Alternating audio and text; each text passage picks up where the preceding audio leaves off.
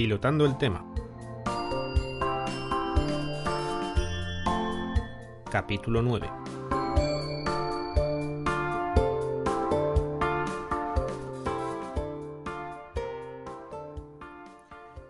Muy buenas a todos. Ya sabéis que hemos tenido algunos problemillas pues técnicos, de mudanzas, de viajes, de falta de internet, pero volvemos a estar por aquí a ver hasta cuánto nos dura la racha de buena suerte. Hoy, eh, como siempre, estamos eh, Pedro, que nos va a hablar del día D desde un punto de vista un poco especial. Hola Pedro, cuéntanos un poco más. ¿Qué tal? Muy buenas. Pues hoy quería hacer hincapié en los avances tecnológicos y sobre todo grandes ideas que hicieron el, el día D mucho más sencillo. Y también está Luis Fe desde las Antípodas, eh, que dice que ya que nosotros no podemos irnos de viaje, nos va a poner los dientes largos llevándonos de viaje él. Muy buenas. Muy buenas a todos. Y me quiero declarar culpable por el retraso. Mudanza, culpa mía. Falta de internet, culpa mía. Tampoco me quiero flagelar más, pero vamos, he sido gran parte el culpable de, este retraso. Y como dices tú, efectivamente, os voy a llevar de viaje. Ya veremos el destino tú no te preocupes, que para que te flageles tú, te flagelamos nosotros. Además, pues tenemos la, la Inquisición española, ¿no? Que sabes Cierto que es. nunca la espera nadie. bueno, y ahora, como siempre, ya sabéis dónde encontrarnos, ¿no? Y si no, os lo recordamos.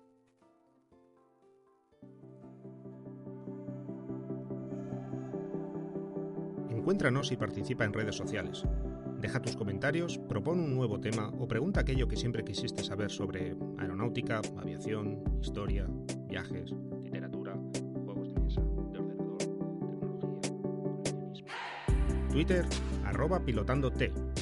Facebook, pilotando el tema podcast. En iBox y Apple Podcast, buscando directamente pilotando el tema. Y por supuesto en nuestro blog, pilotandoeltema.blogspot.com.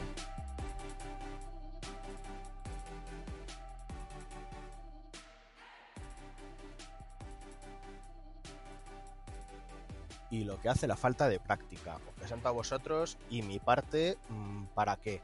Pues mira, mm, va a ser la primera parte la mía. ¿Estamos? Sí, claro. Adelante. Pues voy con una entrevista que se la hice a Javier Pedreira, Huicho, de Microsiervos.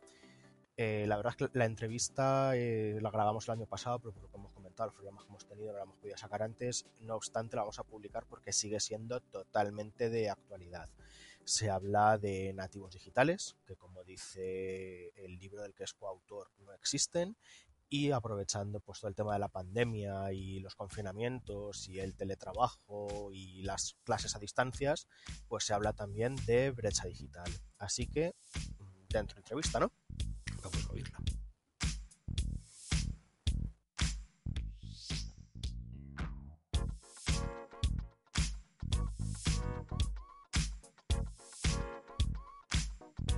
Hoy estamos con Javier Pedreira, más conocido como Huicho.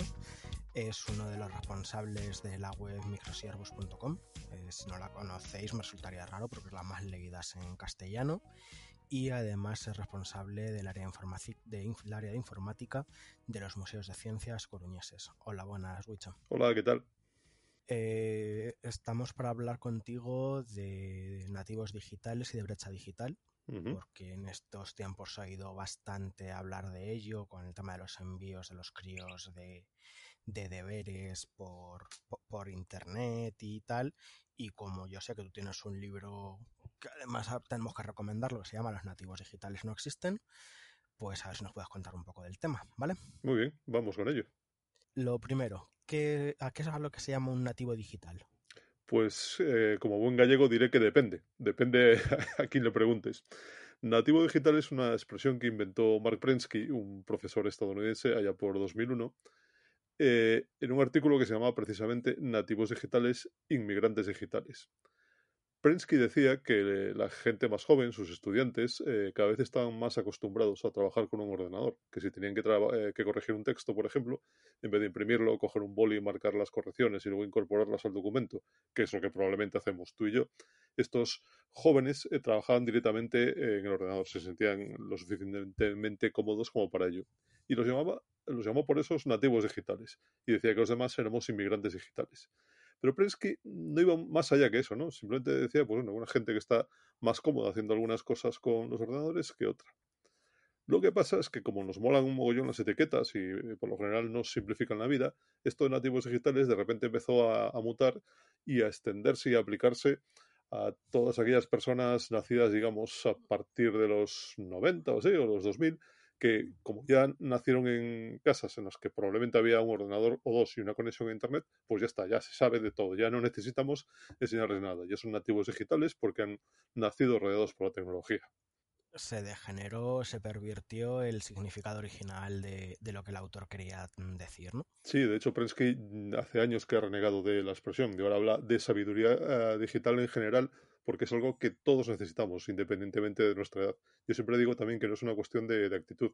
Puedes ver a personas mayores, a abuelos, disfrutando como enanos, utilizando eh, las mal llamadas nuevas tecnologías, utilizando pues a lo mejor una tablet para ver en videoconferencia a sus nietos eh, o para navegar por ahí por internet y ves a eso, a, a, a, la gente más joven, a la chavalada, que se supone que son estos nativos digitales, más perdidos que un pulpo en un garaje si lo sacas de WhatsApp, mm, TikTok y, e Instagram, que probablemente sean las tres cosas que más utilizan hoy en día. Eh, por poner alguno de los ejemplos, yo me te, he leído en Twitter eh, alguna vez eh, retweets y comentarios con otra gente de personas que para mandar los ejercicios, pues si les habían mandado un formulario en Word, un formulario en PDF, lo que habían hecho era imprimirlo, rellenarlo a boli y hacer, sacarle fotos y adjuntar fotos y cosas similares, ¿no? Sí, por ejemplo, yo tengo un correo de una amiga que es eh, profesora de la universidad, que utilizo muchas veces en mis charlas, donde me habla de una alumna del de, del trabajo de fin de grado, ¿eh? ya no, está, no, perdón, me equivoco, de, de primero, de, primero de grado, de un alumno de primero grado que tenía que subir unos trabajos a Moodle, que es una plataforma muy habitual en los entornos eh, de, educación. Esta alumna no era capaz de subir eh, esos documentos a, a, Moodle, pero a mi amiga le envió una serie de pantallazos eh, por correo electrónico para que viera las páginas del trabajo. Entonces, eh, para mí eso es como un ejemplo palmario de que algo falla en la cabeza de estos nativos digitales, porque estos pantallazos que esta alumna eh, adjuntó a un correo pues son tan complicados de adjuntar como un documento Word, PDF o lo que fuera. Pero para esta persona, por lo que fuera, una cosa no, en su cabeza no era lo mismo que la otra. Y dices, vaya, con los nativos digitales. eh, casi como aquellas personas que te presentaban el documento de Word como si fuera una máquina de escribir con todo centrado dando a base de la barra espaciadora y similares. Por ejemplo. Aunque bueno, he visto eh, estos días, eh, eh, bueno, en un tema que, en el que estoy trabajando, donde nos tienen que, estamos recibiendo PDFs que van, que, que los enviamos con los campos de formulario necesarios para que los puedan teclear, mandarnos con el texto escrito. Hay gente que efectivamente lo imprime, lo cubre a mano y nos lo manda escaneado. O sea que, en fin, ¿qué me vas a contar? Entonces, la, la, tesis que vienes a defender en el libro no son los que no existen, sino que además eh, se requiere educación, a ser posible, por los padres para evitar que metan la zarpa. Sí, sí. Eh, en el libro decimos claramente eso. De hecho, tú lo has dicho, el título es Los nativos digitales no existen. Más claro no se puede decir. Y también eh, decimos que, mmm, que, es un tema de, de educación, más que de, de aprender eh, cómo se hace qué en según qué plataforma, porque para eso te puedes encontrar tutoriales o, bueno, eh, no esa parte compli más complicada del asunto, eh, es una actitud, una forma de hacer las cosas, una cierta responsabilidad, que no puedes subir todo lo que te dé la gana a tus redes sociales, que no puedes subir lo que te dé la gana a Internet, que tienes que ser buena persona porque nunca sabes las circunstancias de, quién está al otro lado de, una red social, que hay que ser pues eso, eh, como, como en el mundo real, ¿no? Que no le hagas a los demás lo que no quieres que te hagan a ti. Este tipo de normas que tenemos muy claro que se aplican en, el mundo real como padres y educadores, pues deberíamos transmitírselas a nuestros hijos y a nuestros alumnos y acompañarlos a la hora de, de aprender eh, el uso de estas, insisto, mal llamadas nuevas tecnologías. Estar a su lado, no asumir que como ya han nacido rodeados de cacharros, ya saben hacer las cosas. Nos ponemos a su lado, aprendemos con ellos, disfrutamos con ellos y eh, además establecemos un vínculo con ellos, porque si te viene a hablar tu hijo de, o tu hija de, de, que en TikTok ha visto no sé qué y tú no sabes lo que es TikTok, tienes un problema de comunicación con tus hijos. Mm, a ver, yo no soy padre y obviamente no, no puedo hablar con, con, de cosas que no conozco, pero al menos sí que tengo un poco sentido común y veo a mi hermana o veo lo que hicieron mis padres conmigo y joder, igual que mi padre no se le ocurría dejarme una sierra de marquetería sin acompañarme un poco para poder hacer los aviones de madera de balsa y enseñarme un poco y era una actividad que compartíamos, pues entiendo que esto, aunque sea una actividad digital, eh, viene bien también a la hora de, hacerlo. Mm, lo, lo, compartes con los críos, crea vínculos, se aprenden habilidades nuevas que igual no se tienen y que se están pidiendo ahora en el trabajo. Sí, claro, es, eh, bueno, como tú decías, cualquier actividad eh, nueva que no controlas, pues si tienes alguien que te eche una mano es mucho mejor. Eh, lo has dicho con, con, el modelismo, pero lo podemos aplicar, pues, yo qué sé, con los armarios en casa. Me hace mucha gracia que, que, eso, que los llamamos nativos digitales porque han crecido rodeados de tecnología, pero también han crecido en casas en las que hay armarios, y no por ello decimos que son nativos armorícolas. Bien que hay que explicarle a los chavales que tienen que guardar las cosas en el armario, o han crecido en casas en las que probablemente hay un coche, sino dos, y no por ello son nativos automovilistas. tienen que sacarse el carnet antes de, poder empezar a conducir. Pues eh, por eso es importante la formación. Y estar a su lado. Eh, porque cuando las cosas funcionan, cuando todo va bien, está muy bien, no pasa nada, pero si alguna vez tienen un problema, es importante que sepan que padres, eh, tíos, educadores están a su lado y pueden recurrir a ellos, pues bueno, cuando, cuando, eso, cuando necesitan ayuda, cuando las cosas dejan de ir tan bien y tan de maravilla como se creían al principio yo cuando empecé en esto, claro, ya, voy por grande, que siempre dicen que son nuevas tecnologías, pero leche, mi padre ya es abuelo y lleva con ordenadores desde el año 85, lo que hace que yo también lleve tocando ordenadores desde el año 85 y en internet igual desde el 91, 92. Y, y me, da la sensación, me hago, yo hago la comparativa como ahora con el tema de los drones y el radiocontrol, que antes una, una aeronave de radiocontrol era tan difícil de manejar que ibas a un a, un centro de radiocontrol, a un aeroclub de radiocontrol y te iban explicando cómo funcionaba, ibas aprendiendo poco a poco, te iban enseñando eh, las normas para no hacer animaladas y ahora como cualquier dron tiene tal cantidad de automatismos que lo vuela un mono, literalmente hay vídeos de monos volando drones, no, no es una exageración, pues eh, la gente no se informa y lo hace todo a lo bruto. Cuando empecé yo, todo era, había que configurar la mano, el plug and play era, mm, estaba naciendo y era raro, y tenías que pedir ayuda a la gente, y lo primero que me hicieron fue hablarme de la netiqueta, que era eh, el comportamiento en Internet, una serie de normativas, pues eso, no normativas, eh, digamos, unas normas de educación de buenas costumbres. No mandar emails muy pesados porque las conexiones de aquellas era imposible, intentar mandar siempre el email en texto plano, eh, no gritar en los foros, en los chats en las listas de correo utilizando las minúsculas eh, y en general no hacer en Internet nada que no hicieras en la vida real. Sin embargo, ahora como te dan un móvil y das a un botón y ya está todo conectado, no, no, hay esa introducción a, la etiqueta. Efectivamente, es, eh, bueno, anchas Castilla, ¿no? Que se dice, ahora vas a cualquier tienda, te compras un móvil y estás conectado a Internet eh, ya. Tú estás de alta en todas las redes sociales del mundo, empiezas a hacer mm, lo que se te pasa por la cabeza, a lo mejor sin preocuparte un poco de, de si estás molestando a alguien o no, si hay algún tipo de, de normas comunes de conducta que, de, que la comunidad que usa ese, ese, sitio le gustaría que respetaras. Y no, no, necesariamente porque haya eh, unas leyes. Con los drones, al final, pues eso, ha, salido una legislatura, unas, han salido leyes que te puede caer un, un paquete según lo que hagas. Yo creo que deberíamos todos, en todos los aspectos de la vida, no depender de eso, no, no, depender de que nos pueda caer un paquete, sino de ser buenas personas, intentar ver lo que se hace, estar un tiempo observando eh, y bueno, intentar aprender de los que llevan algún tiempo más ahí y sobre todo preguntar si tenemos dudas, no tirarnos a lo loco. Yo siempre digo, en este sentido, que los que ya llevamos unos cuantos años peleando con, con ordenadores, tenemos una ventaja respecto a los supuestos nativos digitales, porque como tú decías, antes esas cosas, lo del plug and play era un cuento chino, tenías que pelearte con las máquinas, ver por qué funcionaban, que si querías cambiar la tarjeta de sonido, pues eh, a lo mejor tenías que instalarle drivers, lo mismo con la tarjeta de vídeo, ya lo de conectarte a internet, tenías que hacerte con un modem, configurarlo, etcétera, etcétera. En cambio, esta, la chavalada actual, pues se compra cualquier dispositivo, se lo regalan y ya está, ya funciona. Y muchas veces eso contribuye también a que no sepan hacer las cosas. les preguntas, ¿tú tienes tus archivos organizados en carpetas? Y a lo mejor te dicen, ¿y qué es una carpeta? Porque en los dispositivos móviles es muy raro que se utilicen, ¿no?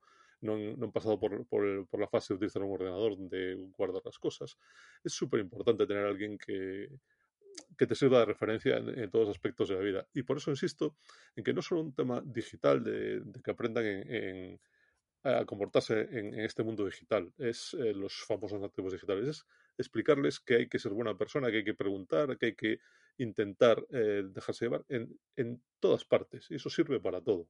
Y por eso animo también a padres y educadores a no asustarse ante el aspecto digital de este asunto. No tiene nada que ver. Son cosas que todos sabemos, ah, que, a todos nos han enseñado nuestros padres y que tenemos que transmitir hacia adelante a la gente más joven. Y a insistirles en que eso que también se aplica a Internet y las redes sociales.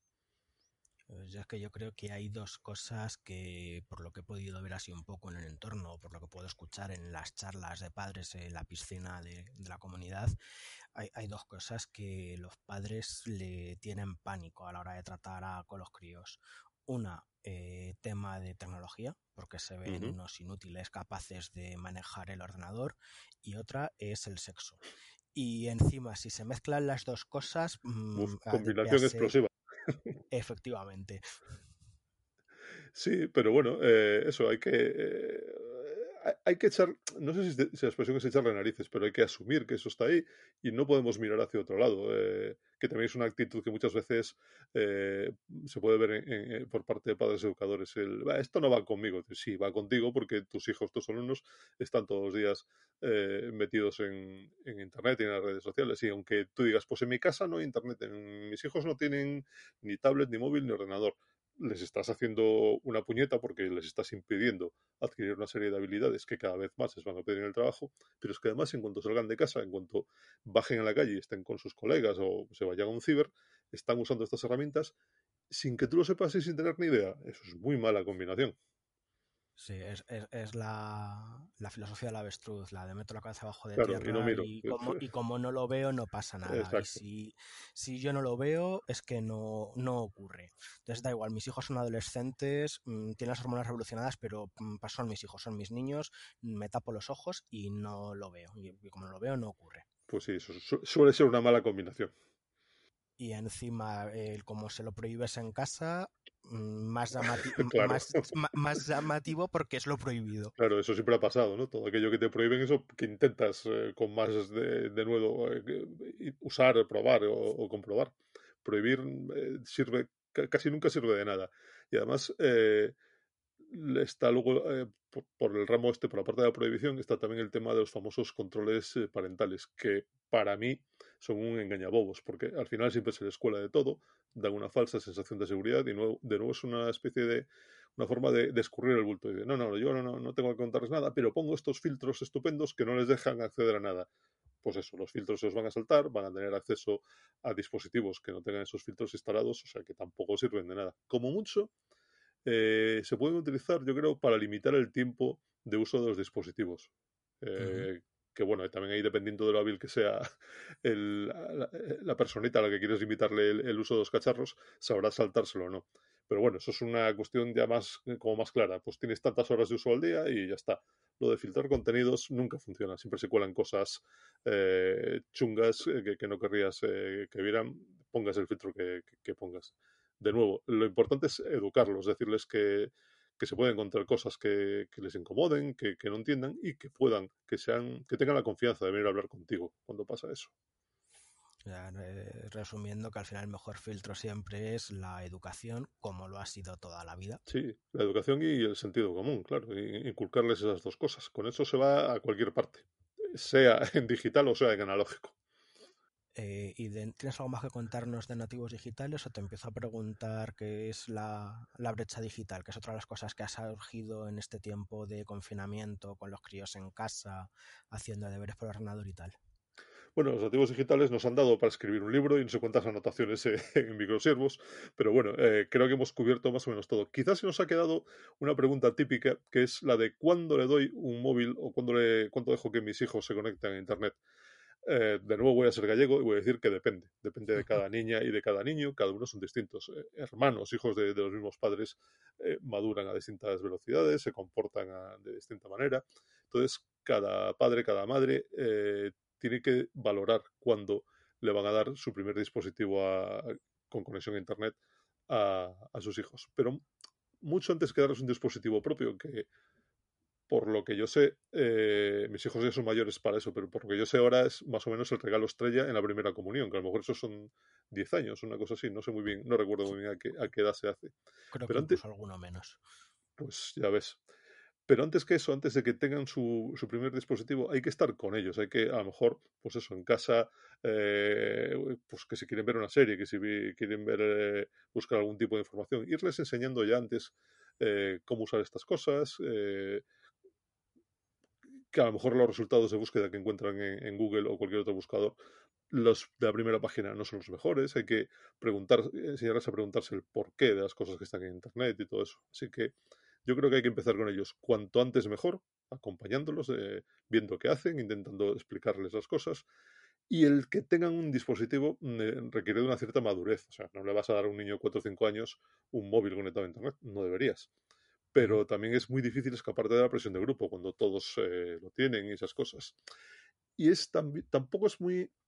Creo que es contraproducente que decidas que tus hijos eh, no tienen conexión a Internet aunque todos los demás lo tengan. Porque es, aunque no lo queramos o no o nos cueste verlo así, es eh, una parte importante de, su socialización actual. Eh, Se pasan el día eh, chateando. Sí, vale, pues en vez de estar en la calle tomándose unas pipas eh, sentados en un banco, pues están chateando. Pues a lo mejor es su forma, la nueva forma de chatear. Entonces, mi consejo siempre es cuanto antes mejor estar con ellos y el darles un dispositivo, pues no tengo una respuesta universal porque los niños no vienen todos con un manual de instrucciones y no son todos iguales.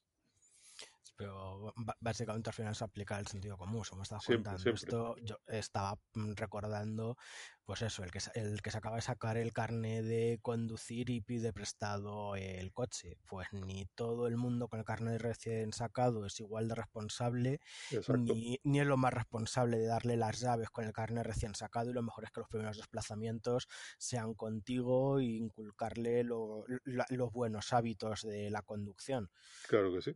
Asumiendo claro que seas un buen conductor. Pero bueno, igual que hay malos conductores, hay gente que tam- también se, eh, eh, se niega a aprender a manejar el ordenador. Con lo cual, eh, eh, lo- los problemas no dejan de ser los mismos que en el mundo analógico. Porque es que Ujú. con la comparación con los coches es exactamente idéntico y es el mismo problema. eh, y, y es algo analógico. Sí, señor. Por eso insisto mucho en que lo de que estemos hablando de cosas digitales al final mm, no es lo importante. Pues ahora sí, eh, cuéntame qué es eso de la brecha digital, porque con el- eh, todo el tema de, de ahora de, la- de- de que la gente se ha quedado en casa y los críos hacían los deberes desde casa y se conectaban, se ha oído hablar mucho de la brecha digital, pero bueno, creo que nos ha explicado qué es, o hay mucha gente que no sabe qué es lo que es. Sí, efectivamente, es un tema que, igual que el confinamiento por la COVID-19, ha puesto todavía más en, más, en- más claro que, que no existen los, los nativos digitales, también ha puesto muy en, eh, en claro eh, la existencia de esta brecha digital.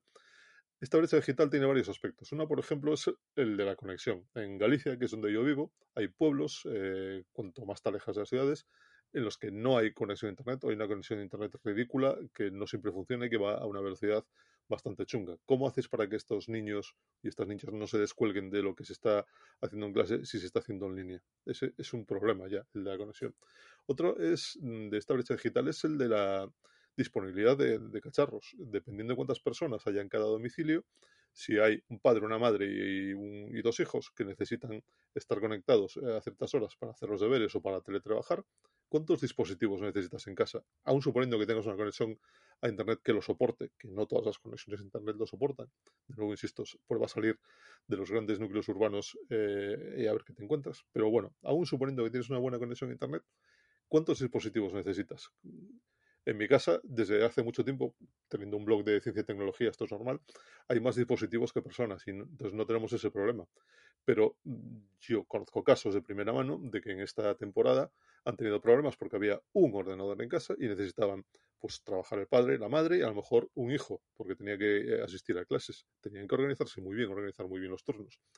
Y eso estamos hablando de España en el siglo XXI, no estamos hablando de países del tercer mundo ni nada parecido. Es una brecha digital que está aquí y ahora. Ya sabíamos también que existía, sobre todo eso, los que vivimos en comunidades autónomas donde la orografía, la distribución de la población complican todo esto más. Ya sabíamos que estaba aquí, pero también, de nuevo, la COVID-19 nos lo ha puesto todavía más claro.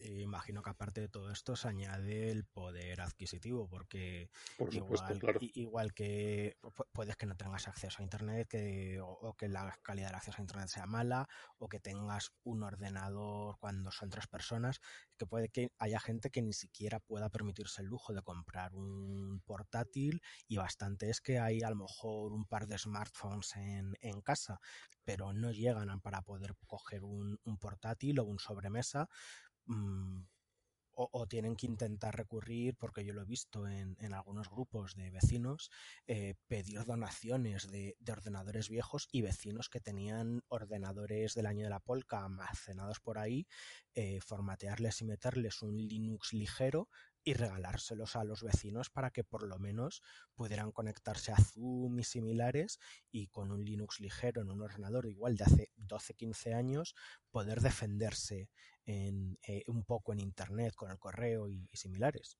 Sí, efectivamente. eh, Los, dos, los primeros aspectos que comenté son esos, los aspectos eh, técnicos, por decirlo así, pero el económico, aunque no solo sea digital, también está ahí, efectivamente. No todas las familias pueden permitirse tener en casa uno, dos o tres dispositivos o comprar uno más porque de repente se hace un uso más intensivo de ellos. Por eso también siempre cuando hablo de estas cosas y de las grandes compras de, de- de ordenadores y, dispositivos que se hacen eh, por parte de las- del sistema educativo, siempre digo que a mí me- mm, eso me parece un error, que lo importante es formar a los profesores en el uso de las mal llamadas nuevas tecnologías y siempre soy partidario de que los eh, de que el alumnado que tenga dispositivos propios los pueda llevar, que los pueda llevar a clase para hacer tareas de clase, para hacer para incorporarlos en como una herramienta más en, su formación, porque además eh, si todos llevan si todos usan los que le, los que le pone la, la consellería en cuestión, mm, esa falta de, de, de variabilidad en, en, cuanto a dispositivos también les, le resta un poco de aprendizaje, porque a lo mejor algo funciona en el tuyo y no en el mío. ¿Por qué? Porque tiene disti distinto sistema operativo, porque el mío es un tablet y el tuyo es un portátil. De eso también se aprende. Pero por eso siempre digo que hay que gastar más en formación de los profesores, dejar que el alumnado lleve sus cacharros y siempre, eso sí, hay que reservar hay que comprar unos cuantos eh, cacharros para precisamente estas personas que por su situación económica no tienen acceso a uno, sí que puedan eh, disponer de uno y aprender al mismo ritmo que el resto de sus compañeros. Perfecto. Pues nos hemos comido el tiempo, así que ya sé que cuando nos juntamos tú y yo a hablar nos podemos tirar horas, pero me parece que con los minutos ya nos hemos pasado. Así pues nada, que la próxima vez, la próxima vez hablamos de cualquier otra cosa, de aviones, por ejemplo. Que no nos gusta nada tampoco, ¿no? Por eso, por eso. Muchísimas gracias, Wicho. Nada, un placer.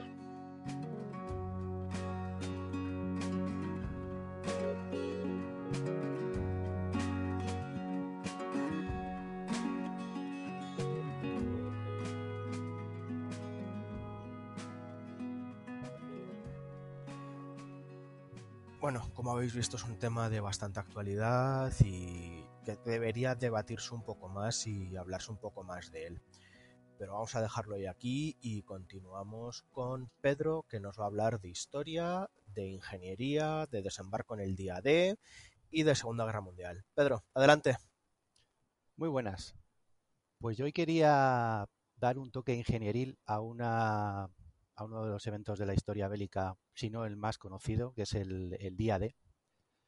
Todos conocemos la, la, historia por el cine, principalmente, la, la, el desembarco de, de casi 100.000 soldados en, un, en, una sola jornada. Pero claro. Posiblemente el desembarco aerotransportado más conocido de la historia, sí. Yo creo que sí, que debe ser. Es el, cualquiera que piensa en la Segunda Guerra Mundial piensa en el Día D. Pero lo que no todo el mundo conoce es eh, la parte técnica necesaria para, para, poder llevar a cabo el desembarco. Para ponernos en antecedentes, el día de no fue el primer desembarco anfibio a gran escala de la guerra. El primero fue en Dieppe, en la costa de Francia, en 1942, que fue un fracaso rotundo donde mmm, yo creo que murió casi la totalidad de una división canadiense. Y principal, la, la, principal razón del fracaso fue que no se les ocurrió otra cosa que atacar de frente el puerto de Dieppe, que era una posición protegida y además desembarcar una división acorazada en una playa. Primer problema, contra una posición acorazada, lógicamente lleva las de perder. Y luego, desde el punto de vista técnico, se dieron cuenta del problema de llevar tanques a la playa. ¿Sí, José? Eh, esto parece que es en, en, clase, estoy aquí con la mano arriba, yo, yo, yo, yo. Ya, yo, pero es que profe, como profe, estoy profe, leyendo, eh, me, me ha pillado en plena frase. No, que cuando ibas, has dicho lo de que es el, el- no es el primer desembarco aeronaval, eh, pensé que a decir otra historia, iba a decir, no, que ese fue español en Alhucemas. Eh, ese Ah. apúntate- apúntatelo por ahí como deberes para casa para prepararlo para otro día, ¿vale? Eh, vale, si quieres, eh, corrijo. No, no, no, no, que esto te lo apunta No, en realidad para- quería decir, quería decir de Segunda Guerra Mundial, no de. Sí, sí, por eso, por eso. Vale, Pero vamos, que esto, venga, tira, sigue. vale. Entonces, espera, voy- a rehacer lo de los. lo No de los tanques. rehagas nada, que esto se queda tal cual, si no es una intervención normal, no es Ah, para vale. de qué tal, que es un, un- un- una postilla para que se quede dentro del Vale, vale, de me parece tal, o sea, bien. tú tira, que no Luego era- quitará lo de la mano en todo caso, ¿no?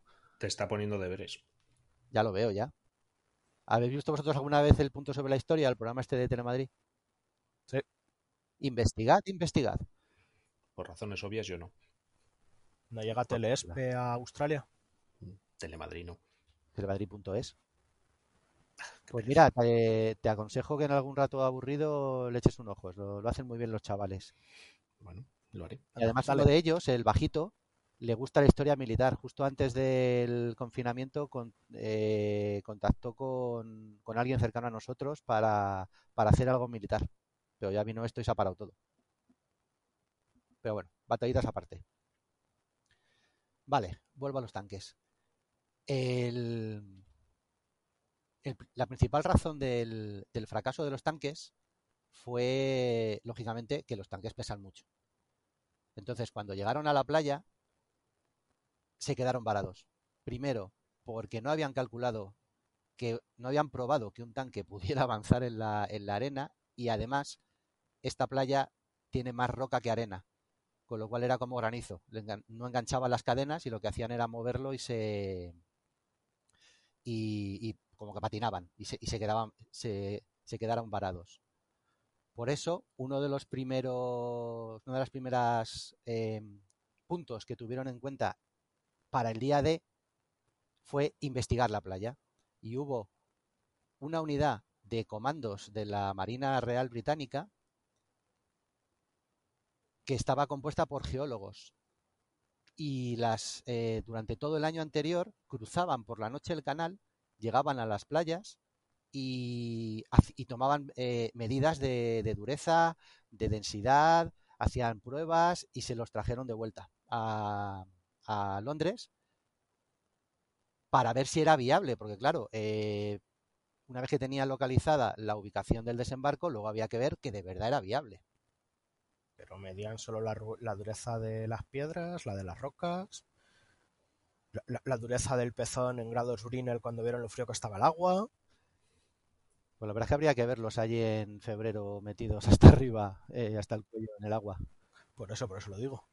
Y además, en todas las, en todas las localizaciones donde se llevó a cabo el desembarco. Sí, sí, recorrieron toda la, toda la playa de Normandía, desde, desde la península de Cherburgo hasta, hasta casi Le Havre. Es más, no solo Normandía. Mientras estuvieron planeando todas las posibles opciones, fueron a todas las playas. Claro, pregunto. en Normandía estuvieron tomando varias muestras en función de la marea, en función de la época del año, de la temperatura, de todo. Con nocturnidad y alevosía. Totalmente. Además, ida y vuelta en unos, en unas canoas pequeñas, ida y vuelta eh, por la noche. Una- un trabajo bastante interesante. Lo, lo bien que les hubieran venido los mini torpedos estos italianos que i- eh, iban, eran automáticos y, y- y les hubiera hecho lo mismo que la canoa, pero sin tener que dar remar.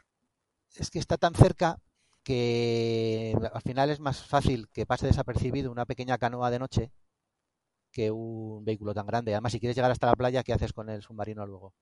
Pero si el, el torpedo este, te digo, submarino italiano, eh, tenía tamaño de, de canoas y lo único que pasaba es que va, es, es una especie de, de torpedo en el que vas a horcajadas y vas semisumergido, es un poco más grande que una canoa.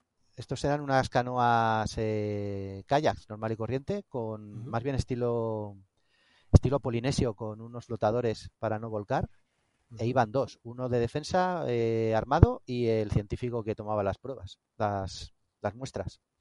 ¿Y qué hicieron después de ir escogiendo, eh, de, de ir tomando eh, durezas de las Bueno, playas? pues una vez visto los problemas, que efectivamente era un problema, eh, para que no se repitiera lo de Dieppe, se, se creó una, una división independiente, la 79 División Acorazada, al mando de, de un general del, del Cuerpo de Ingenieros, Percy Howard, que además tenía experiencia en, carros de combate, y a esta división eh, le, encargaron la misión de ver los problemas que había y poner soluciones. El- como resultado, lo que hicieron fue transformar vehículos para eh, no luchar, sino resolver todos los posibles obstáculos que se, que se encontraran durante el desembarco. Eh, se puede mm, separar en varios, varios tipos de, problemas. El, prim- el primero es solucionar eh, obstáculos, posibles obstáculos que te encontraras. Uno de ellos eran las minas. Con lo cual, el, el primero que se, lo primero que se desarrolló es- eh, era el que llamaban el, el cangrejo Sherman, con una base de un, de un carro Sherman, que era un rodillo con cadenas, rodillo grande de, de un metro de diámetro, que llevaba cadenas de dos metros de diámetro delante de él e iba golpeando el suelo, iba rotando e iba golpeando el suelo. De tal manera que cuando tocaba una mina, la mina explotaba, los brazos donde iba el rodillo subían por, por, por la explosión, absorbían la energía de la explosión y volvía a caer. Con lo cual iba haciendo un, un, un pasillo, un pasillo limpio para que la infantería fuera detrás. Otro, otro era para las zonas en las que la arena era peor y además había que desembarcar más carros, un, carco- un, un carro Churchill al que le pusieron una, una alfombrilla de esterilla. Pero claro, una, una alfombrilla de a lo mejor 200 metros de largo que iba enrollada sobre el carro y por el, delante de él. por delante de él que, que el propio carro la sujetaba cuando iba avanzando y la iba desenrollando. No, no es por hacer sangre, Pedro. Eh, ¿Alguno ha sacado un coche que se ha quedado atascado poniéndole una manta por delante de las ruedas para que gane tracción? Eso es. Pues el equivalente, pero con una alfombrilla un poco más larga de esterilla encima del tanque. La esterilla lo que hace es distribuir el peso, en vez de en las zonas de, los, de las cadenas o de las ruedas de un vehículo, en toda la superficie de la esterilla y con eso ya ganas tracción y además no te hundes. Otro posible problema eran las zanjas antitanques. Pues había otro, otro carro Churchill que lo que llevaba era troncos de madera, básicamente, un, un- un manojo enorme de troncos de madera. Entonces llegaba a la, al- a la zanja, lo dejaba caer, pasaba por encima, lo, lo aplastaba y ya podían seguir el resto de carros. Y luego el- una, una tecnología que se sigue usando todavía era un, un puente plegable. Desarrollaron un, un puente de 30 metros de largo que se, que se plegaba en dos mitades de 15. Llegaba el carro al borde del puente, lo extendía, lo soltaba y ya podían pasar todos los carros que quisieran. Que ese carro todavía sigue existiendo en todos los ejércitos modernos. Eh, eh, lanzapuentes, de hecho alguna imagen curiosa he visto en el que trabajan dos en equipo con un carro encima de otro. Sí, son, son muy curiosos. Luego el- la, la segunda parte sería el, el apoyo a las tropas. Y el vehículo más famoso es el tanque Sherman anfibio, el que llamaban el DD, el Duplex Drive, que es básicamente convertir el, el carro en un barco levantando una, una lona estanca para llegar al punto de, de volumen desplazado para flotabilidad y además ponerle en la parte de atrás con la tracción dos pequeñas hélices. Estos carros lo desarrollaron los americanos, fueron los únicos que lo, que lo, que lo utilizaron porque la distancia desde el punto de suelta de los carros y de las, la- y de las lanchas hasta la playa era mayor en la zona americana que en la británica. En la Segunda Guerra Mundial me suena desarrollo de varios tipos de carros anfibios. De hecho, hay uno japonés que tiene una especie de proa de barco. Eh, hay uno alemán que directamente llevas un snorkel y lo que haces es que vadeas por debajo del agua y luego sales al otro lado. Me parece que era el Panzer 3. eh, pero yo creo que este americano es la solución más sencilla y más funcional, que al final es bajar una lona para que tengas un volumen de aire muy grande alrededor del, del carro y como al final el, el, empuje que sufre por volumen de agua desalojado hacia arriba es mayor que el peso del, del carro, flota, pero una vez que llegas a la playa no, no te estorba, no es algo que... El, el, carro es un carro de combate normal y corriente. No le pasa como al japonés, que la prueba esa de carro no, no era especialmente útil luego cuando se movía por tierra. Pero esos vehículos estaban pensados para llevar tropas a la, a la playa. Esto era un tanque. Sí, sí, de, de un tanque te estoy hablando, un tanque japonés con, con prueba de barco. Es, es tanque, es tanque. ¿no? Eh, es... Pero era más pequeño. Porque sí. y además ese fue diseñado directamente para anfibio. Esto como fue intentar hacer anfibio un barco, perdón, un carro, pues fue un poco eh, ñapa. Y precisamente por ser una ñapa fue por lo que fracasó estrepitosamente. Porque todo, todo el mundo sabe que el día, el día D hizo un tiempo de perros. Y no, es, no se habían llegado a probar los DDs con ese oleaje. No me sé las cifras, pero creo que el 80% de los carros están en el fondo del canal. Joder. Les pasaban las olas por encima y una vez que te entra una ola con agua, a tomar por saco el. Ya, ya la no claro. Y luego, además, aquí hay una leyenda negra del ejército americano. La unidad de desen que llevaba los carros hasta la playa, dicen que el oficial vio que había mucho fregado en la playa y que estaban disparando las baterías de, de costa y los soltó muy, muy lejos. Los, mm, digamos, revisionistas afirman que si, lo hubiera, si los hubiera descargado en su sitio donde estaba previsto, hubieran llegado más. Y además estaban pensados que fueran a la playa Omaha y hubieran, hubiera evitado la, la masacre de, lo, de, las primeras horas de Omaha. Pero bueno, eso ya es interpretación. Un what if. Yeah. Exacto. Luego, aparte, eh, pues lógicamente, so, para sortear los obstáculos hay dos opciones, o pasas por encima o los destruyes. Entonces hubo tres vehículos basados en un carro Churchill, que, es el, que era el más robusto del ejército británico, en el que cambiaban el cañón por un mortero de 290 milímetros, que pesaba 40 libras, 18 kilos, que claro, cualquier gasamata, cualquier alambre de espino, cualquier diente de dragón, lo que fuera, era capaz de, de, de destruirlo, de, de, volatilizarlo. Artillería autopropulsada, que se llama ahora, ¿no? Es un concepto que se desarrolló en la Segunda Guerra Mundial, pero que luego no ha seguido, que es un mortero móvil, porque es para, para ataque muy cercano. Es de, de muy grande calibre para poco alcance. Otro ejemplo fue sustituir el cañón de un Churchill por un lanzallamas. Que si además hay bastantes vídeos de, de, del día D que eso utilizaron los ingleses en, en, su, en, sus playas. Y luego, hubo, y luego hubo uno muy en línea con el podcast aquel que tuvimos de la, del camuflaje, que era un foco antiaéreo montado en el carro para cegar las defensas.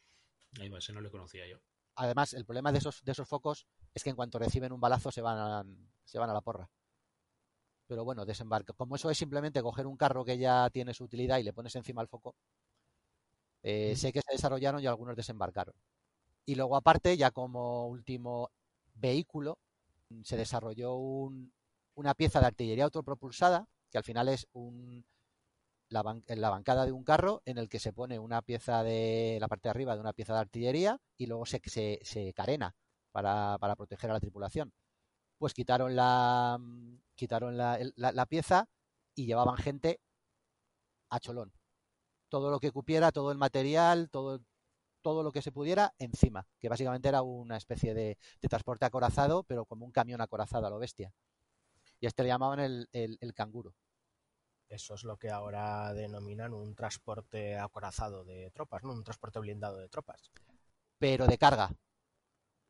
Porque el, toda la plataforma de arriba de un, de un Churchill con un muro, con un muro, no, con una chapa de protección de dos metros, ahí te entra volumen y te entra gente hay, hay desarrollos, obviamente no tan salvajes porque se hacen más pensados, pero hay actualmente desarrollos de Main Battle Tank que lo que hace es eso, convertirlos en unos transportes de tropas muy, muy brutos. Y tropas, material y lo que pillas. Sí, y además es lo que decíamos antes, no es lo mismo desarrollar un vehículo desde cero que apañar lo que ya tienes. Que inventa lo que puedas en las lo más rápido que puedas para usarlo en una circunstancia muy, muy, muy concreta. Pero si yo pensaba que esa era la forma de trabajar en ingeniería normalmente, la de desarrollar lo que puedas, que hay que entregárselo al cliente mañana. No sé de qué hablas. no, eso nunca pasa, no, no. Pues a estos a estos cacharros, porque el resto de los militares, sobre todo el ejército británico, que son tan, tan puristas y tan académicos, cuando eh, hubo demostración de los vehículos, la mayoría de generales decían, estas, estos eh, cacharros de este, de este tipo no, no van a servir para nada. Si quieren que desembarquen, pero no, pero conmigo que no cuenten. Y luego hicieron eh, tuvieron bastante importancia, sobre todo en el lado británico, que es donde, donde, más, donde más desembarcaron. Como dicho, en el lado americano, el, salvo los DDs, no, no, no quisieron nada de esto. Y a estos equipos le llamaban, eh, bueno, a, los, a los equipos, no, a los vehículos, le llamaban los, los Hogwarts Funnies, lo, como las rarezas de, de Hogwarts, ¿no? Sí, los divertimentos, las... Divertimentos, eso es. Eso es. Y luego el, eh, eso fue durante el desembarco, pero luego eh, hubo un problema muy importante desde el día de más uno, que era, tienes ahora casi 100.000 personas en la cabeza de playa, cada vez llegando más gente y no hay ningún puerto grande eh, liberado para, para, poder llevar el, combustible. Entonces hubo dos, dos grandes proyectos. Uno era eh, crear un muelle. El puerto, el puerto más importante cercano era el puerto de Cherburgo, que es una ciudad amurallada que cayó el 30 de junio. Pero claro, durante ese mes hubo que llevar, hubo que llevar combustible. Y para eso se, desarrollaron unos muelles prefabricados que se llevaban por mar, que se llamaban mulberries, que eran unos cajones de hormigón enormes, como una, una caja de hormigón, pero enorme de, me parece que tenía 50 metros de largo. Con una barcaza se llevaba flotando hasta, hasta cerca de la playa y luego se abrían unas válvulas y se hundía. Servía para hacer de rompeolas, como base de los muelles o incluso como plataformas para cañones antiaéreos. Una vez que estaban los mulberries en el, en el fondo del, del, canal, cerca de la playa, lo que es ya el muelle propiamente dicho, se llevaba también eh, flotando desde Inglaterra y eran unos, eran unos muelles con, con, cuatro pilares que se movían, que se enganchaban al suelo y la, la función de que se, de que, se pudieran eh, mover era que, que aguantara las mareas, porque no los, no los hicieron con una altura fija, sino directamente flotantes. Entonces, con la marea tenían que poder subir y bajar respecto a los pilares. Y estos muelles que se, que se sujetaban sobre los mulberries, te había que unirlos con la playa. Y se desarrollaron unos tramos, pues como los, los pontones de, de, tierra, la misma filosofía, que le llamaban ballenas, que eran mm. unos, unos tramos ya, ya prefabricados con, el, con los, las uniones articuladas se iban uniendo uno con otro y acababan haciendo una unión móvil desde la playa hasta el hasta el hasta el muelle. El más famoso eh, es el que el que se construyó en, en, Arromanche. Pero hubo dos. Hubo uno en la playa de Omaha, en el sector americano, luego el más famoso en, en Arromanche. Uno se, se, acabó de fabricar en la playa americana el 9 de junio y el otro el día 11. De hecho, uno de ellos, los restos de uno de ellos siguen siendo visitables, ¿no? Sí, exacto. El problema es que el 19 de junio hubo una tormenta, pues como pasó el, el día D, que hacía años que no había una tormenta de verano de ese estilo, pues el último coletazo lo dio entre el 19 de entre el 19 de junio y el 22, que acabó con la destrucción de, de ambos. Totalmente. Ahora mismo eh, la, la, parte americana está hundida, pero la parte británica en el se, se ve. Los bloques se ven. Es bastante espectacular. Hay un, un, un mirador en lo alto del, del, pueblo y se ve todavía la estructura. Seguro que buen sitio para ir a bucear. El, cuando estaban eh, totalmente operativos, eran capaces de mover 7.000 toneladas de carga entre vehículos y, y habituallamiento al día entre los dos entre los dos eh, eh, puertos. O para ser puertos flotantes construidos así. Lo que pasa es que eso ya no es de improviso, eso lleva bastante ingeniería detrás. Claro, claro. No era solamente un, un pontón puesto y ya está, que cada uno de los puertos tenía varias, varios atraques para varios barcos, etcétera, etcétera, que, que no era un puerto sencillo.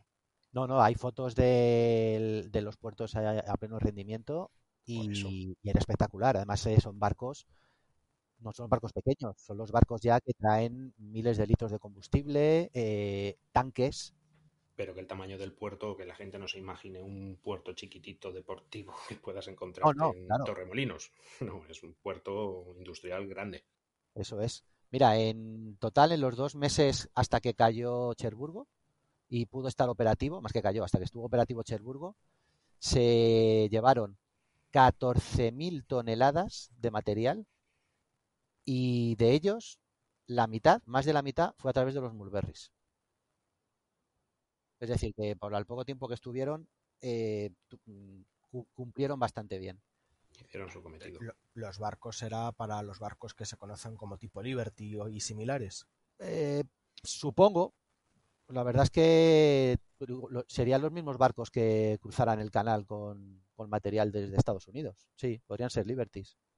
No, había de todo, había de carga, los Liberties puros, había lanchones de, de- de desembarco para llevar también carros hasta la, hasta la playa y luego muchísimos, muchísimos de, de carga a lo bestia, porque no había, no había grúas como en un puerto normal, tenían que ser de, rampa.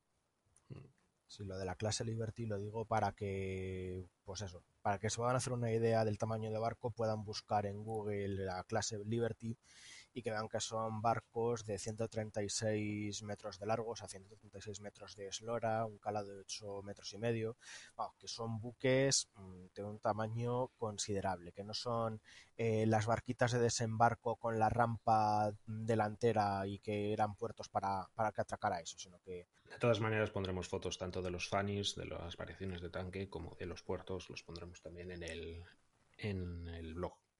Y luego el punto que a mí me parece más curioso, porque esto dentro de lo que cabe, dices, vale, cojo material y lo llevo.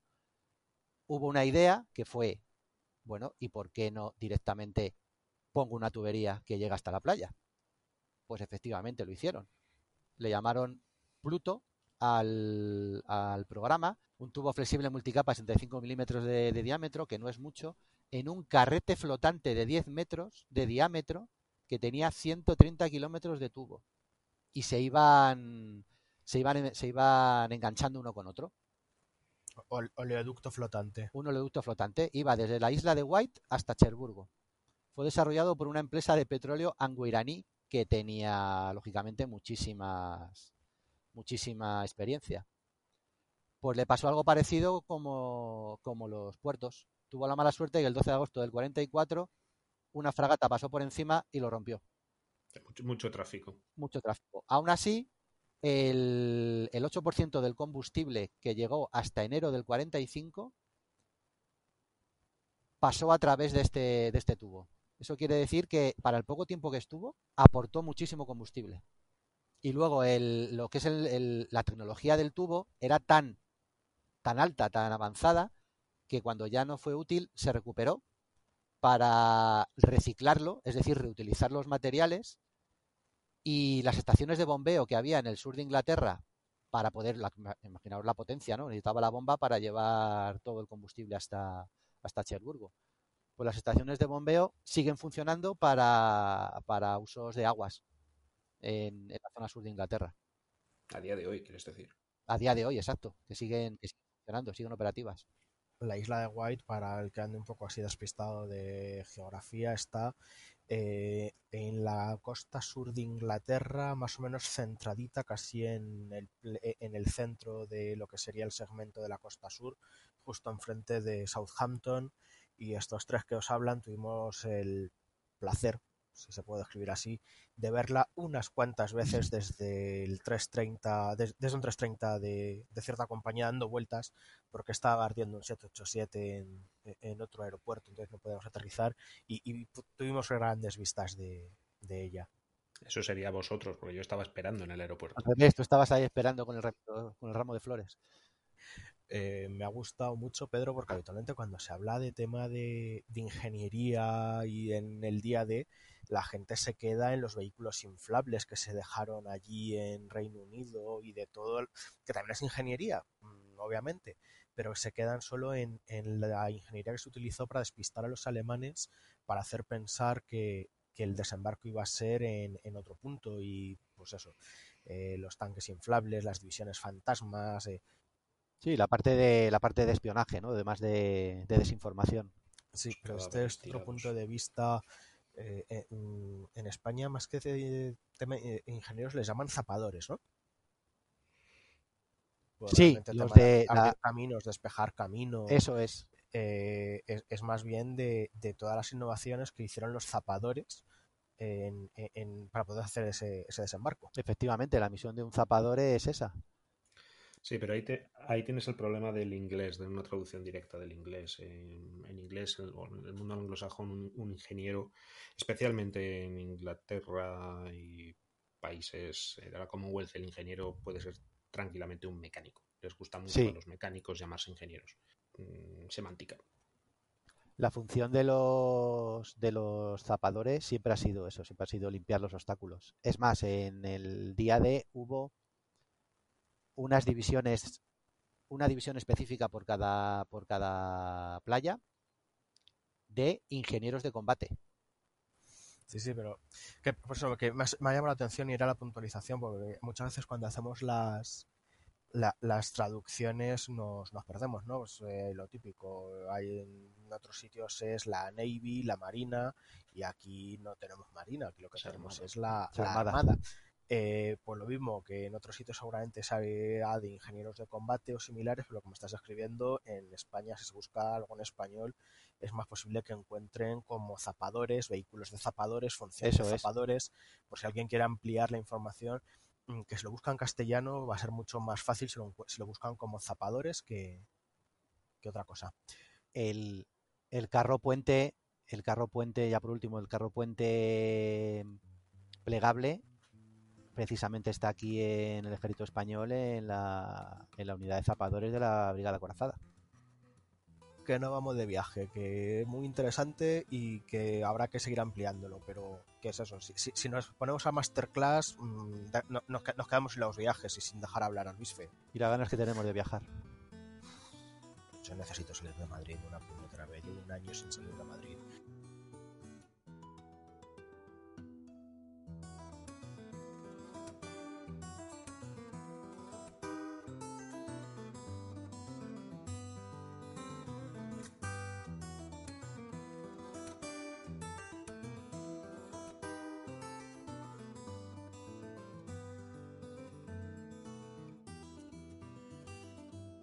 ¿De dónde dices que nos llevas de viaje? Bueno, aquí al lado. Claro, aquí al lado respecto de donde estoy yo. Eh, es un vuelo de dos horas y media desde, desde mi ciudad, pero bueno, desde... Te aviso que aquí estamos con eso que llaman fatiga pandémica y si nos ponen los dientes muy largos, lo primero que podemos hacer en cuanto se pueda volar es ir allí a darte collejas. Bueno, yo tranquilamente os doy mi dirección y ya vamos hablando, vais tomando turnos. Pero precisamente es la idea. Estáis medio confinados, estáis hasta las narices las restricciones, estáis fatigados. Entonces, bueno, pues bueno, pues vamos a viajar un poquito con la, con la mente. Y como hemos dicho en el comienzo, es un viaje que además Pedro ha hecho, con lo cual puedes recordar cosas.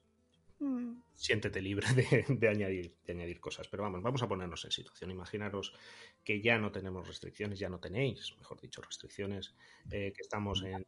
Va con ¿eh? Voy con sorna, sí, sí, voy a meter Vamos, el, vas meter el dedito el ojo. Tirando sí, sí. con bala, jo. Sí, sí. Imaginaros, bueno, imaginaros este escenario dentro de 3, 4, 5 años. um, imaginaros que salimos desde Madrid o Barcelona, desde un hub eh, grande. Nos tenemos que imaginar también que no hemos perdido el trabajo y que tenemos pasta para pagarnos el viaje, venga, así. Bueno, esto, pequeños detalles. Imaginaros que cogéis un, un, un vuelo, ese vuelo os lleva al este. Eh, y tenéis que hacer, obviamente, vais a hacer una, una, escala. Ese avión que posiblemente sea un 777 o un 380 si tenéis un poco ya de suerte y corréis, eh, un 350, en fin, ese tipo de aviones, pues haréis seguramente una escala o en Abu Dhabi o en Dubai y de ahí cogeréis otro avión. Ese otro avión posiblemente a ella sí que sea un 350 o también puede ser un 380 y seguramente vayáis directos. Pero también podéis hacer escala por Australia. Pero bueno, podéis hacer escala en Sydney, podéis hacer escala en Melbourne, podéis hacer escala en Brisbane. Pero lo más seguro es que vayáis directos a Christchurch, en la isla sur de Nueva Zelanda. Al ritmo que vamos, vamos a tener suerte si no lo hacemos en un 321 extra long range. Mucho gas le vas a tener que meter al, al 321 long range o muchas escalas vas a tener que hacer. Y no te lo recomiendo porque vas a llegar con las piernas muy perjudicadas. En cualquier caso. Si no es por lo que me recomiendes, eso es lo que está quedando en vuelo. El 380 la van a jubilar todos y vez tal. Entonces ya no es cuestión de lo que queramos, suerte, ¿no? Sino lo que estoy viendo que se va a quedar en vuelo. Pero venga, va, no te corto más. no pasa nada, hombre.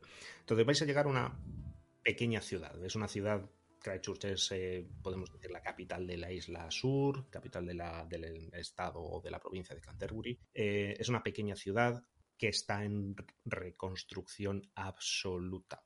La última vez que Pedro estuvo allí fue 2011, hubo un terremoto mm, catastrófico, bastantes muertos, muchos edificios se quedaron dañados y está la ciudad prácticamente que da la pena, verla. La, la pena verla.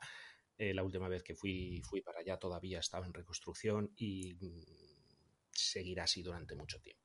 Con lo cual, bueno, antes era merecía la pena eh, darse un paseo por los jardines botánicos, merecía la pena acercarse por la catedral que tenían muy bonita, por cierto. Ahora ya, sin embargo, lamentablemente no es el caso. Entonces, vamos a coger un cochecito y nos vamos a ir.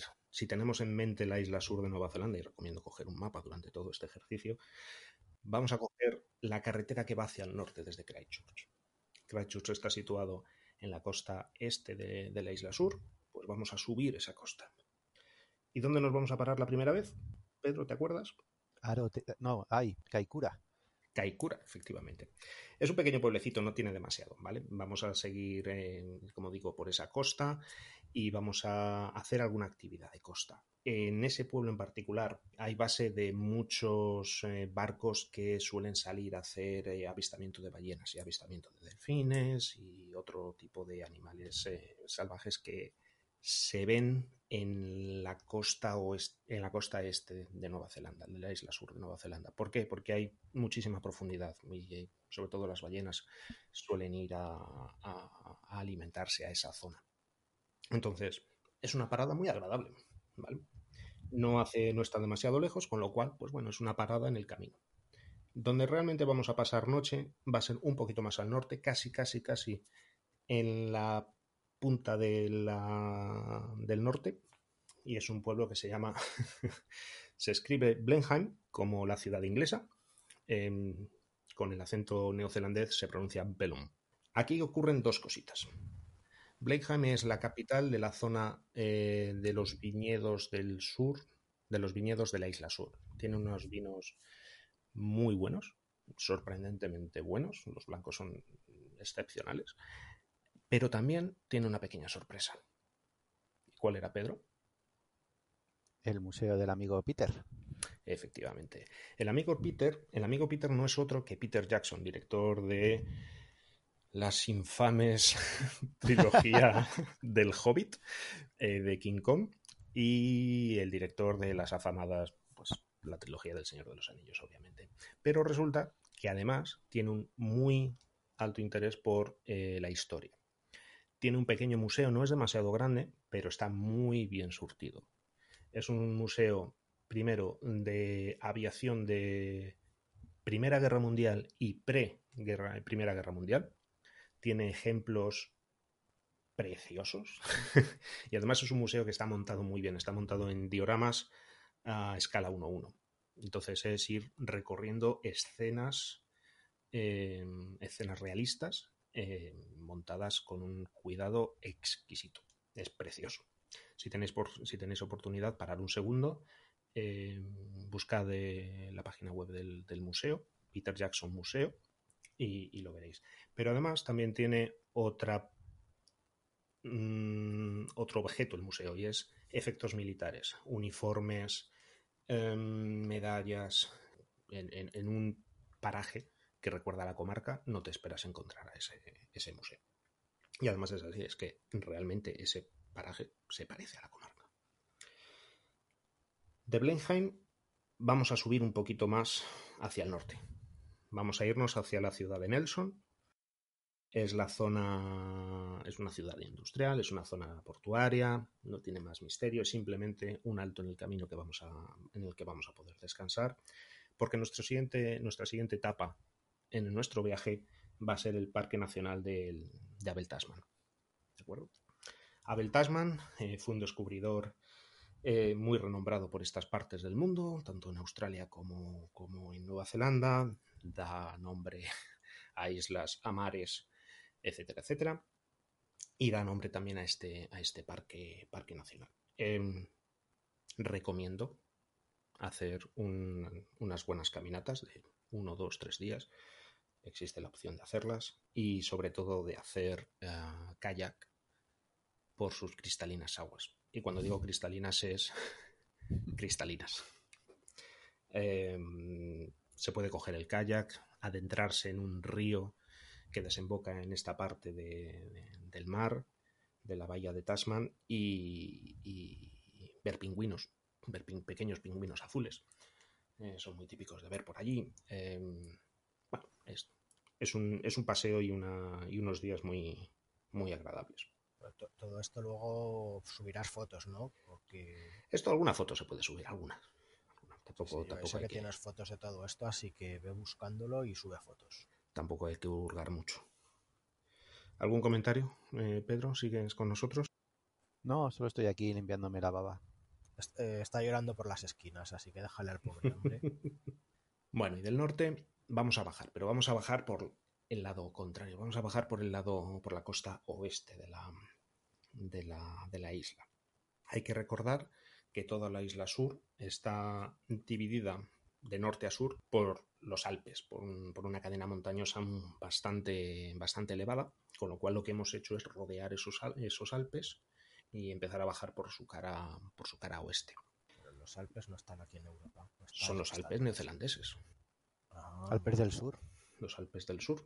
Y además es una, luego si quieres te comento una cosa muy divertida, porque es justo, Nueva Zelanda está justo donde está la falla, por eso tiene, por eso tiene bastante actividad volcánica en la isla norte y de terremotos en la isla sur. Además es que la falla se dobla sobre sí misma en la isla sur y lo hace más, más evidente todavía. Pero vamos, vamos a ir bajando, ¿de acuerdo? Nos podemos encontrar unos lagos, los lagos Rotoroa, los lagos de Nelson en nuestra bajada, colgaremos algunas fotos, pero vamos a seguir hacia el sur y podemos encontrarnos lugares como Punakaiki. En Punakaiki podemos, nada, simplemente descansar, descansar, disfrutar de la playa. ¿Recuerdas, Pedro, la playa aquella? Eh, pancake Rocks, ¿no? Correcto, correcto. Nada, simplemente son unas formaciones rocosas estratificadas en horizontal que las llaman pancakes porque recuerdan a pancakes eh, apiladas una encima de otra. Eh, toda esta costa es muy dramática y es muy de mucho acantilado, de mucha subida, de mucha bajada, montañas muriendo directamente en la, en la costa, con lo cual es muy, es muy dramática.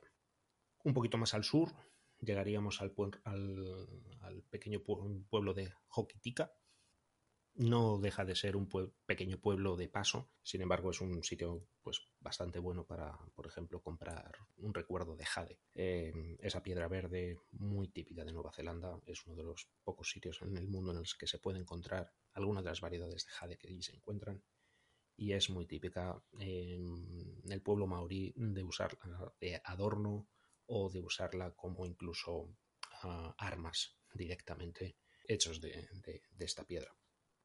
Continuaremos un poquito más abajo y entraremos ya en la zona de los glaciares. Hay varios glaciares en, la isla sur de Nueva Zelanda. Espera, espera, espera, espera. O sea que eh, Jade realmente es una piedra. Sí, el Jade es una piedra. No sé, aquí en España Jade suelen ser bares de mala reputación. Yo ya a esas cosas ya no llego. que también parece nombre de masajista asiática.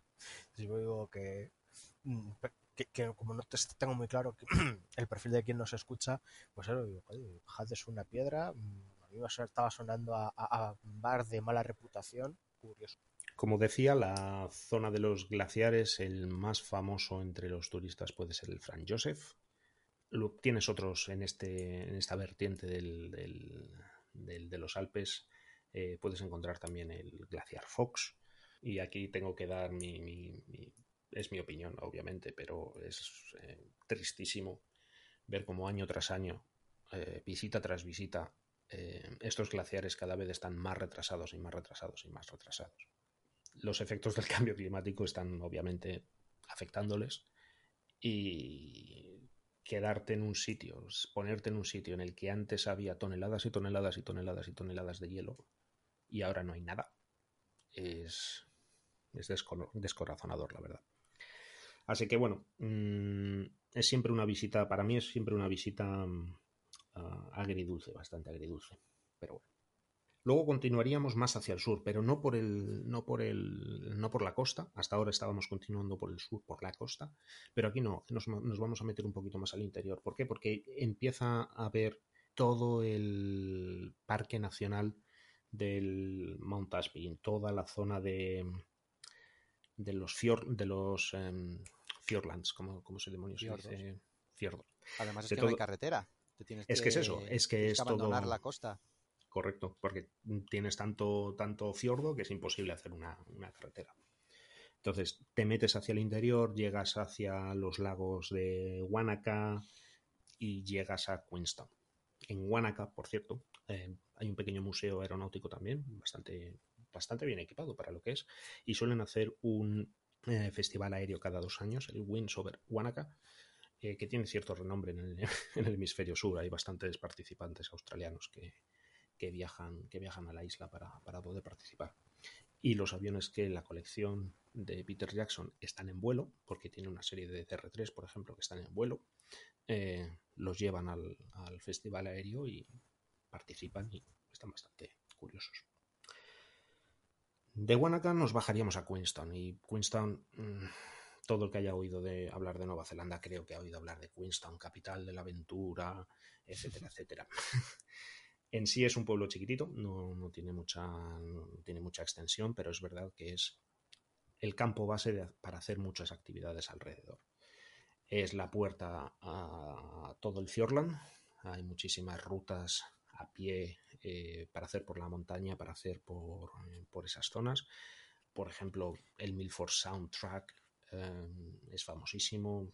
Ah, Rotterburg, eh, todos los que todos los paseos y todos los walks que salen de Teanau, que salen de Glenorchy, bueno, son pueblecitos que hay alrededor de, de Queenstown, más o menos más o menos alrededor, que permiten hacer pues eso, caminatas alpinas espectaculares, a las que hay que ir preparado, hay que ir preparado y en muchos casos en reservar con avance porque son de varios días. Entonces hay que reservar los refugios y las cabañas pero que desde luego merecen, merecen la pena. Solo por ponerlo en escala, dices que es una ciudad pequeñita, pero eh, claro, no es lo mismo una ciudad pequeñita tamaño Madrid que, o sea, tamaño peninsular que una ciudad pequeñita tamaño eh, otro sitio. Aquí somos 4 millones de habitantes solo en Madrid y allí mm, igual son 4 millones de habitantes en toda la isla. Entonces, cuando hablas de ciudad pequeñita, ¿qué tamaño puede tener? comparado con alguna ciudad de por aquí de, España? Pues mira, simplemente eh, que es la mm, que es la capital de la isla sur, estamos hablando que son 300.000 personas más o menos, 300 400.000 personas. Queenstown está en torno locales que vivan todo el año unos 20.000, no creo que sean muchos más. Pero ahora bien, en verano aquello se multiplica, obviamente, en los meses de, de octubre, noviembre, diciembre, enero, aquello es espectacular en verano. Y en temporada de invierno, eh, efectivamente también hay muchísimo boom turístico porque tienes eh, estaciones de esquí muy adecuadas. Entonces, todos, toda la gente que le gusta esquiar de esta zona del mundo, pues se viene para acá. no se va para allá. Pero solo esquí, solo trekking, no hay, yo qué sé, eh, vuela a vela, eh, ala delta, eh, bus flying. y- Tienes paracaidismo en la propia puerta, en la propia en la propia ciudad. Ah, tienes eh, powerboats en el lago. Tienes kayaking, eh, descenso de rápidos, en puenting. El puenting lo puedes hacer en la propia ciudad si quieres. Lo que te decía, paracaidismo en el aeropuerto que puedes también lanzarte. Mm, Dime cualquier cosa que lo tienes. Es, es, eh, fascinante la, la relación que tiene toda la isla con el agua. Hmm. Hay barcos, eh, kayaks, paseos de guiris, eh, gente con lanchas a motor en, cualquier cala, en cualquier fiordo. Es impresionante. Pero eso te ocurre también aquí en Australia. Aquí el, el más tonto tiene tres kayaks, dos tablas de surf, dos tablas de paddle surf y, y el que puede un barco de pesca y, y, un par de lanchas de o de motos acuáticas. Pues estaba buscando una cosa rara para decirte que seguro que no la tienen, pero estoy viendo fotos, así que sí la tienen. Iba a decirte que seguro que no te llevan en avión hasta algún sitio en el que puedas ir con tu bicicleta, pero estoy viendo que hay una empresa en Nueva Zelanda que cuelga las bicicletas de la parte de abajo de la Cessna y vas volando con cuatro bicicletas debajo del ala que te sueltan allí en medio de la nada y haces tú el recorrido, así que sí, debes encontrar de todo. Haces descenso con las bicicletas. Sí, sí, sí, sí. Incluso hay empresas que te cogen en un helicóptero, te suben a la montaña que quieras y te haces tu picnic romántico. Me parece un poco, en fin, excesivo, pero bueno. Estábamos en Queenstown. De Queenstown, efectivamente, hay que bajar un poquito a ver Milford Sound, bien sea, como decía Pedro antes, eh, con un vuelo para verlo desde, desde el aire, bien sea conducir pasando por Teanau hasta, hasta Milford Sound, que, la, la travesía es preciosa. Uh, y luego coger un barquito, por ejemplo, se puede coger un barquito para adentrarse en el fiordo. Se puede viajar también a otros fiordos menos turísticos, pero también accesibles. Eh, no son muchos, pero bueno, ahí existen. Y ya está, yo creo que tampoco nos vamos a decir mucho más acerca de, de Queenstown, o sea que sí, nos tiren alguna pedrada. Vamos a subir un poquito desde, desde Queenstown, vamos a subir ya hacia el norte, pero no por la costa. Vamos a meternos por el centro de, por el centro de la isla, buscando la ladera de la montaña, la ladera de esos Alpes, ¿vale? Vamos a llegar hasta el pueblo de eh, Tecapo. ¿Me sigues, José Manuel? ¿Estás siguiendo con un mapa? Mm, Sí. Perdón, Tecapo, Tecapo está después. A Pukaki. Son dos lagos que hay, el lago Tecapo y el lago Pukaki. Pues en el lago Pukaki, si cogemos la vertiente en la orilla eh, oeste, llegaremos hasta el Monte Cook y el glaciar Tasman. Es un sitio espectacular, la verdad. A mí es uno de mis sitios favoritos de, de, de Nueva Zelanda. Hay un, hay varios, ¿cómo, cómo se traduce resort en, en castellano? Ya no, resort no se traduce. Ya se me ha olvidado. Pues bueno, resorts uh, donde se puede uno alojar y, es, es, es, espectacular para poder hacer, por ejemplo, caminatas por los valles. El Hooker Valley y el Tasman es, son preciosos. Y si alguien quiere, pues adentrarse y, escalar el, el, Monte Cook, como en su día hacía Edmund Hillary para, para entrenar para subir el, el Everest. Uh, con el glaciar Tasman ocurre tres cuartas de lo mismo. Eh, cada vez que se va el lago es más grande, significando que se ha retirado más y más y más y más hacia el interior. En unos años, lamentablemente, desaparecerá. No hay, no hay mucho más, la verdad, que se le pueda, que se le pueda hacer. Y bueno, desde el Monte Cook desharemos camino hasta llegar al, a la parte sur del lago Pukaki, recogeremos la, otra vez la carretera que nos llevará de vuelta a Christchurch y podremos descansar del, del, viaje. Que hemos dado la vuelta a la isla entera. Hemos dado la vuelta, la vuelta efectivamente, pero... No, totalmente, falta la, la, zona sur. Es que es lo que iba a decir, pero hay muchísimas cosas que ver tanto en la parte sur, que no hemos ido, como en la parte intermedia, en la parte de Arthur Pass. Hay muchísimas cosas que todavía faltan por ver. Así que igual no es la última vez que volvemos a viajar a Nueva Zelanda. Pero esto que nos has contado, ¿cuánto tiempo de viaje es? Esto, para hacerlo bien, mmm, yo recomiendo no hacerlo en menos de 20 días. Sí, pero incluyendo tracks y todo. Claro. Claro, Inc- de dominguera, dos semanas. Incluyendo, bueno, parte dominguera, efectivamente. Si es solamente coger el coche y comer en los sitios y dormir en los sitios y mm, ir a otro sitio, sí. Una semana incluso lo has hecho. Pero 20 días para poder disfrutar de los parques nacionales, de poder disfrutar de, los, de las actividades que cada sitio ofrece. Algún que otro vuelo. Algún que, otro, algún que otro vuelo, efectivamente.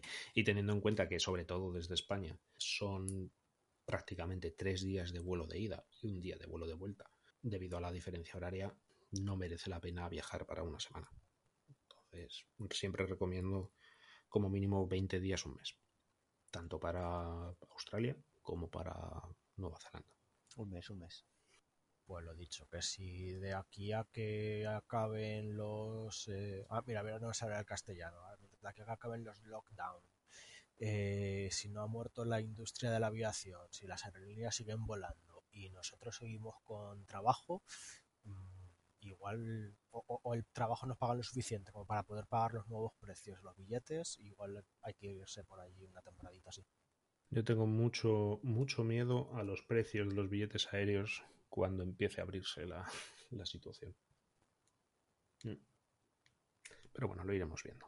Así que nada, este era mi paseo virtual por otros países, otros lugares.